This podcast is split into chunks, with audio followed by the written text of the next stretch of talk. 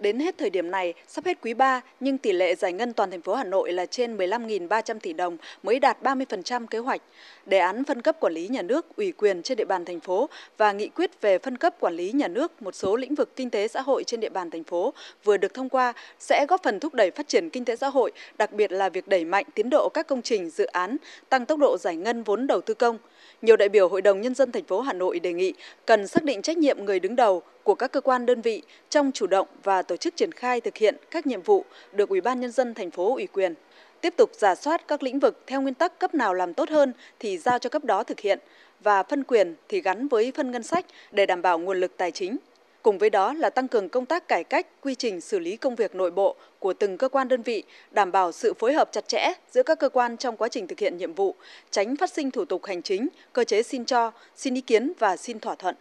Để đưa các đề án và nghị quyết này vào cuộc sống hiệu quả, Phó Chủ tịch Ủy ban nhân dân thành phố Hà Nội Hà Minh Hải giải trình cho biết. Cấp thành phố cần tăng cường công tác kiểm tra và hướng dẫn các quận huyện, thị xã nâng cao năng lực đội ngũ của cán bộ công chức các cấp khi tiến hành phân cấp ủy quyền.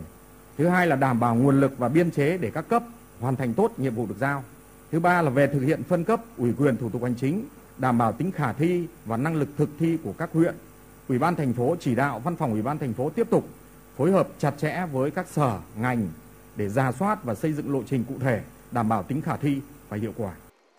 Với quan điểm điều chỉnh giảm kế hoạch vốn với các dự án gặp vướng mắc trong quá trình thực hiện, chậm tiến độ không có khả năng giải ngân hết kế hoạch vốn đã giao, điều chỉnh tăng kế hoạch vốn cho các dự án chuyển tiếp và các dự án mới đủ thủ tục, đủ điều kiện triển khai hấp thụ hết số vốn được giao bổ sung. Kế hoạch đầu tư công trung hạn 5 năm 2021-2025, năm 2022 và định hướng kế hoạch đầu tư công năm 2023 của thành phố vừa thông qua đã phê duyệt cơ cấu lại nguồn vốn kế hoạch đầu tư công năm 2022 gồm sử dụng 3.000 tỷ đồng nguồn tăng thu ngân sách năm 2021, sử dụng 3.000 tỷ đồng nguồn thưởng vượt thu ngân sách năm 2021, cơ cấu lại nguồn thu cổ phần hóa, thoái vốn doanh nghiệp địa phương. Sau khi cơ cấu lại nguồn vốn, tổng kế hoạch đầu tư công năm 2022 không thay đổi là trên 51.580 tỷ đồng bổ sung 8.400 tỷ đồng cho kế hoạch đầu tư công trung hạn 5 năm 2021 2025 từ nguồn ngân sách trung ương để thực hiện dự án đầu tư xây dựng đường vành đai 4 vùng thủ đô Hà Nội, bổ sung 500 tỷ đồng thực hiện chương trình mục tiêu quốc gia về xây dựng nông thôn mới.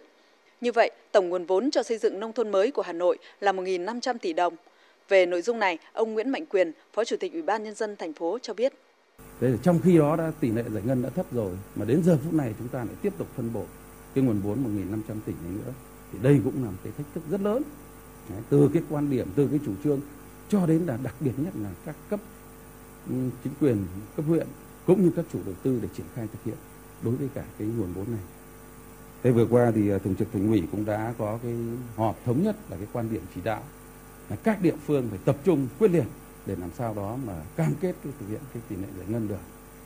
Đấy, thứ hai nữa là cũng giao cho ban cán sự đảng ủy ban dân thành phố thống nhất với cả đảng đoàn hội đồng nhân dân thành phố, ra duyệt lại các cái dự án, các cái chỉ tiêu để làm sao đó mà phân bổ cái nguồn vốn này cho các cái dự án đảm bảo cái tính khả thi, tổ chức thực hiện được và thực hiện được cái giải ngân trong năm 2022 này. Thì đây đây cũng là một cái thách thức rất lớn.